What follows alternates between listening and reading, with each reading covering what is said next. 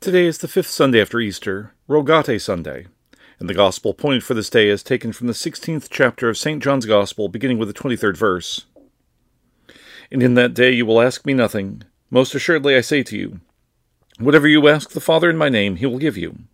Until now you have asked nothing in my name. Ask, and you will receive, that your joy may be full. These things I have spoken to you in figurative language, but the time is coming when I will no longer speak to you in figurative language, but I will tell you plainly about the Father. In that day you will ask in my name, and I do not say to you that I shall pray the Father for you, for the Father himself loves you, because you have loved me and have believed I came forth from God. I came forth from the Father and have come into the world. Again I leave the world and go to the Father. His disciples said to him, See, now you are speaking plainly, and using no figure of speech. Now we are sure that you know all things, and have no need that anyone should question you. By this we believe that you came forth from God.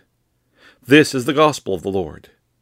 Grace, mercy, and peace to you from God our Father, and from Jesus Christ, his Son, our Savior. Amen. It would be hard to miss the unity which connects this Sunday with the two that precede it. Jubilate, Cantate, and Rogate Sundays present the Church with three Gospel readings from Saint John, the sixteenth chapter, all drawn from the same portion of our Lord's words to his disciples concerning his coming, death, resurrection, ascension, and the coming of the Holy Ghost.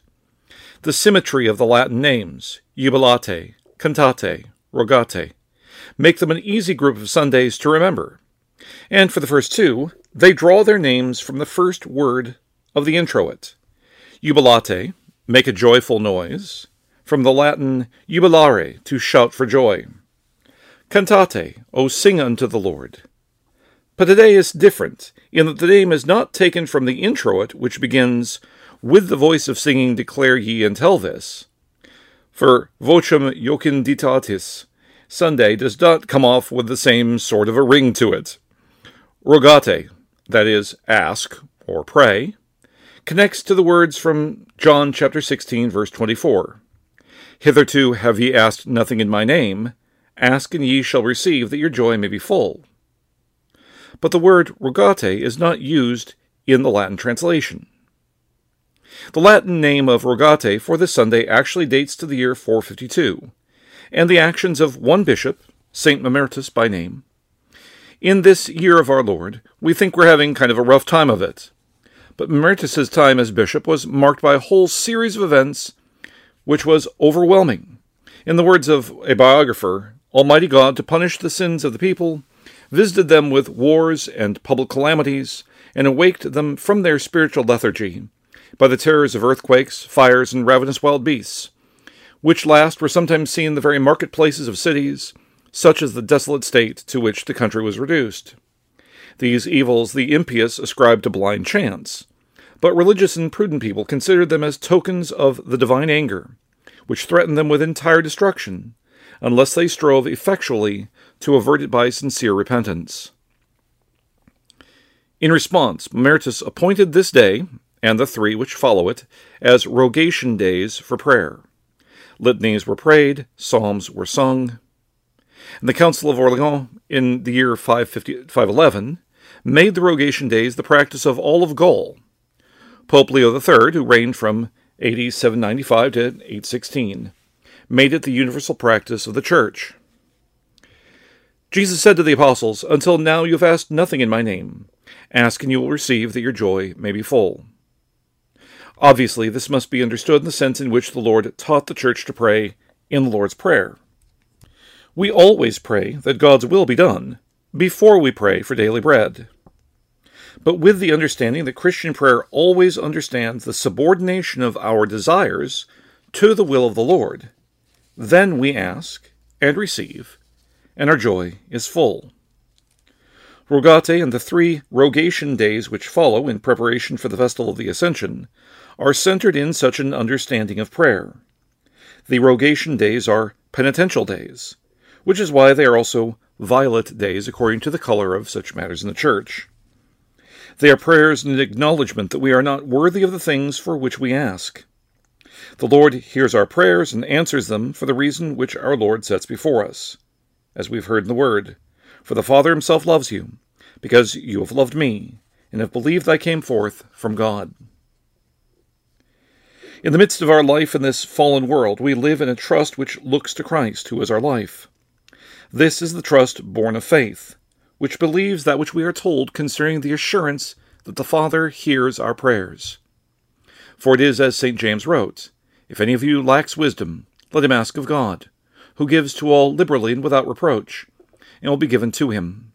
But let him ask in faith, with no doubting, for he who doubts is like a wave of the sea, driven and tossed by the wind."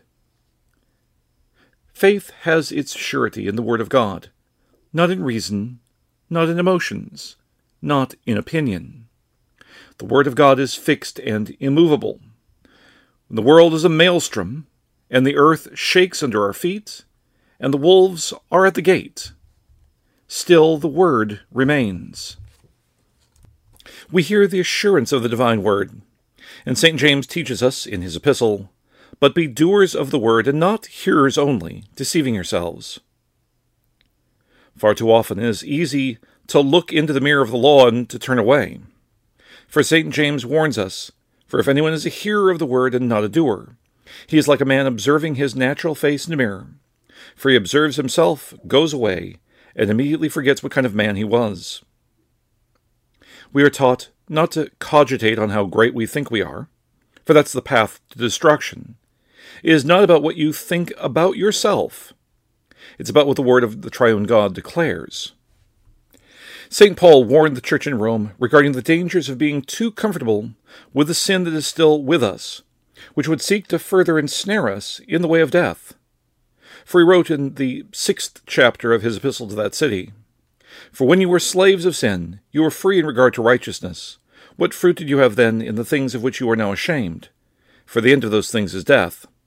But now, having been set free from sin, and having become slaves of God, you have the fruit, you have your fruit to holiness, and the end, everlasting life."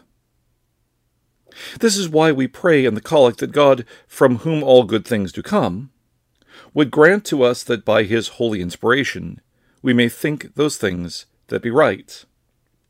For by nature, our imagination is captive to evil, and seeks to excuse our own sins, and to manipulate our view of the life and teaching of others, based on sin-corrupted emotions or reasoning. The Word teaches us, in the way of life, so that what we have heard would be manifest in what we say and do. The one who does not bridle his tongue is the one who speaks contrary to that which the Lord has revealed in his Word. It is the one who praises himself, is the one who lies, blasphemes, boasts. Such a one's religion is useless. Where there is not faith, there is not a faithful confession in word and deed. The faith which trusts in the Lord sacrifices love of self for the sake of the neighbor. The sinful nature which still wrestles within you, seeking to destroy you, would tear you away from hearing and speaking. But the Holy Spirit is at work through the Word to call you back to God. As the voice of God was heard in the garden calling to Adam, "Where are you?" the Word of God calls to you today. For thus we hear, "For I know the thoughts that I think toward you, says the Lord, thoughts of peace and not of evil, to give you a future and a hope. Then you will call upon me and go and pray to me, and I will listen to you." The Word of God has come in flesh to save you. The Word became flesh and dwelt among us. Christ Jesus prayed to his Father. How often do we behold him so praying throughout his three years of ministry? Throughout his ministry he fulfills the law of God for us, and intercedes for us, the righteous one for the sake of the guilty, so that we, we have a future and a hope. Alienated from God through our sin, how could we guilty ones approach the holy God? But the Son of God suffered crucifixion to reconcile us to the Heavenly Father. And our Lord assures us, "The Father himself loves you, because you have loved me, and have believed I came forth from God." We pray because God's Word assures us of the love of the Father. For the Father sent his sinless Son to bear your sins and mine. We pray because that loving Father invites us to ask of him, as dear children ask their dear Father, the one who sent his own Son to crucifixion and death to redeem you. What good thing would he withhold which we truly need? And through his Word and the working of the Holy Spirit, he begins to refashion us to desire that which we should desire. One of the great temptations in life is to be driven to despair, or to take consolation by the way in which we imagine ourselves to be blessed in the midst of this fallen world. The Word speaks to us of the priceless treasure which is already ours on account of our baptism into Jesus, and yet the sinful nature wants to seek and find assurance elsewhere. As we have heard in the Gospel readings for the past few weeks, when Jesus spoke of his departure, his disciples were afraid because they did not understand him. But the Lord spoke plainly to them, and then they were comforted. I came forth from the Father and have come into the world. Again I leave the world and go to the Father. The work of the atonement was soon accomplished through Jesus' suffering and death for them, and for us, and for all of mankind from the beginning of the world to its end. Then Jesus prayed the Father, Father, if it is your will, take this cup away from me. Nevertheless, not my will but yours be done. This is a great comfort for us, for thus we know that the Father's love for us is so great that he sent his only begotten Son to die for us, so that we could receive adoption as children of God through holy baptism. The work of the atonement accomplished in full, the Son rose again on the third day. And on the fortieth day of the resurrection, he ascended to the right hand of the Father, just as Jesus had indicated he would do. And as the atonement was made for all, we know, because the Word assures us that it is so, that if we believe in the Christ, we have the forgiveness of sins and the hope of eternal life. For by grace you have been saved through faith, and that not of yourselves. It is the gift of God, not of works, lest anyone should boast. For we are his workmanship, created in Christ Jesus for good works, which God prepared beforehand, that we should walk in them. The works, albeit imperfectly, flow forth from faith. But we are not justified by the works. We are justified by grace through faith. Thus, this week, we mark that day of the Lord's ascension. This day reminds us that though he ascended, he is still with us, according to his promise to be with us to the end of the age. By so visibly ascending, we are instructed that the Lord is interceding for us at the right hand of the Father, and from thence he shall descend again on the last day, to gather us to be with him forever. The needs and trials of this world are brief, and are an occasion for our faith to be demonstrated. But our confidence is never in ourselves, but in Jesus alone, and living in repentance, believing in him, we have a hope which will never pass away. Amen. Let us pray. O God, from whom all good things do come, grant to us, thy humble servants, that by thy holy inspiration we may think those things that be right, and by thy merciful guiding may perform the same. Through Jesus Christ, thy Son, our Lord, who liveth and reigneth with thee in the Holy Ghost, ever one God, world without end. Amen. The people of Salem Lutheran Church of Malone invite you to visit them today for the ten a.m. worship service. Sunday school follows after the divine service, and we are currently studying from Saint Peter's First Epistle.